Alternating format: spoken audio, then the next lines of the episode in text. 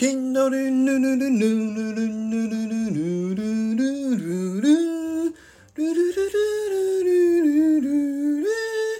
キンドウル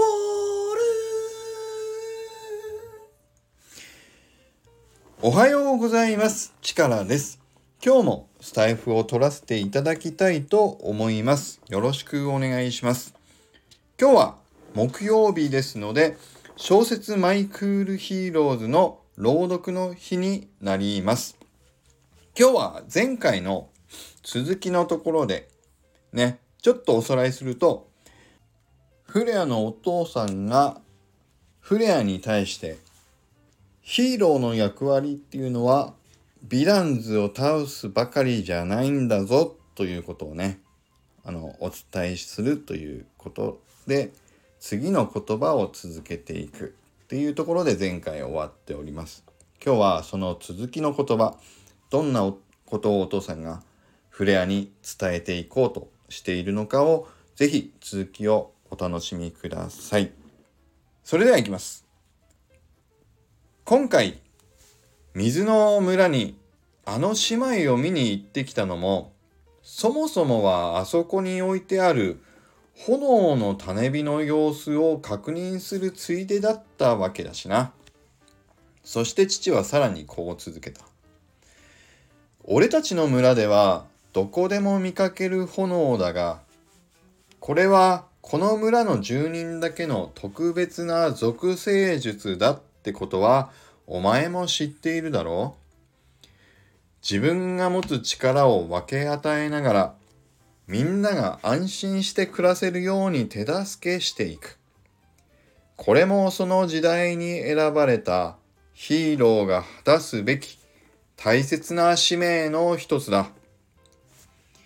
フレアは真剣な面持ちでじっと父の言葉に耳を傾けている。父はそんなフレアの瞳をまっすぐに見返して優しく微笑みながら次の言葉をゆっくりと続けた。それにな、フレア。そもそも、もし戦わないで済むのなら、やっぱりそれが一番いいと思うしな。古傷だらけの大きな手をフレアの頭にそっと乗せ、笑いながら話す父の言葉には、彼のこれまでの経験からの重厚感がたっぷりと刻み込まれていることがよくわかる。もしかしたらいつかお前も炎のヒーローとして村を守る日が来るかもしれない。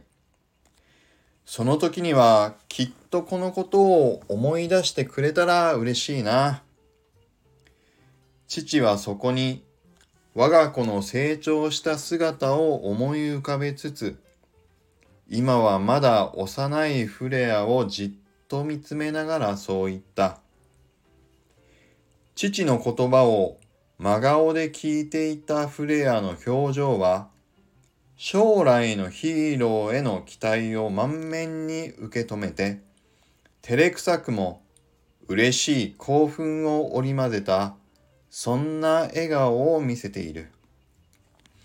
まあ、ちびすけのお前にはまだちょっと早いかもしれないけどな。実際にあの村長の紙芝居からだけじゃわからないこともまだまだあるってことさ。父はいつものように人差し指で顎ひげをくるくるやりながらにやりと笑って最後にこう付け加えた。はい。ということで今日はここまでになります。お父さんはやっぱりフレアに対してお前がヒーローになった時のことを思って今のこういう話を自分の経験から伝えているんだよということが言いたい。そんなお父さん像、ね、垣間見れたでしょうか。しかも最後にはそうは言っても少しね、笑いを絡ませていく。ね、お前のちびすけのお前にはまだちょっと早いかもな。と言いながらそんな話をしていくという感じのストーリーのつなげ方になりましたここも前回言った通りもうほぼ9割ぐらい全部書き直しをした流れになっていて最後の方にね村長の紙芝居についてのね少しまた言葉がフレアのお父さんから出てきましたが次回はとうとうその紙芝居についてのねお話が登場してくると思います。ということで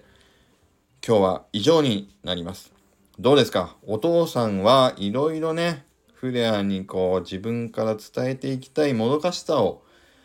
持っているようなそんな感じもありつつ優しいお父さんのね感じも匂わせつつユーモアもあるような感じにしつつもう僕はねこのフレアのお父さんが本当に本当に本当に大好きなんです。うん、書きながらすごくねこのお父さん好きだなって思いながらこんなお父さんになりたいなと思いながら書いている感じもありますね。うん。皆さんもぜひね、そう、お父さんね。うん。そう、みんなも好きになってくれると嬉しいなと思っております。また、これをテキストで読みたい、読んでみたいという方いらっしゃったら、ぜひ、ノートのリンクも直リンク貼っておきますので、今日の回、まあ先週の部分と含めて今日の回をぜひ読んでみていただけると嬉しいです。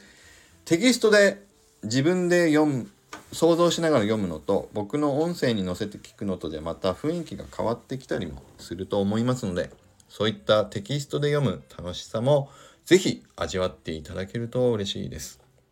はい。ということでじゃあ行きますよ今日も。行きます。力チャージ今日も力あふれる一日を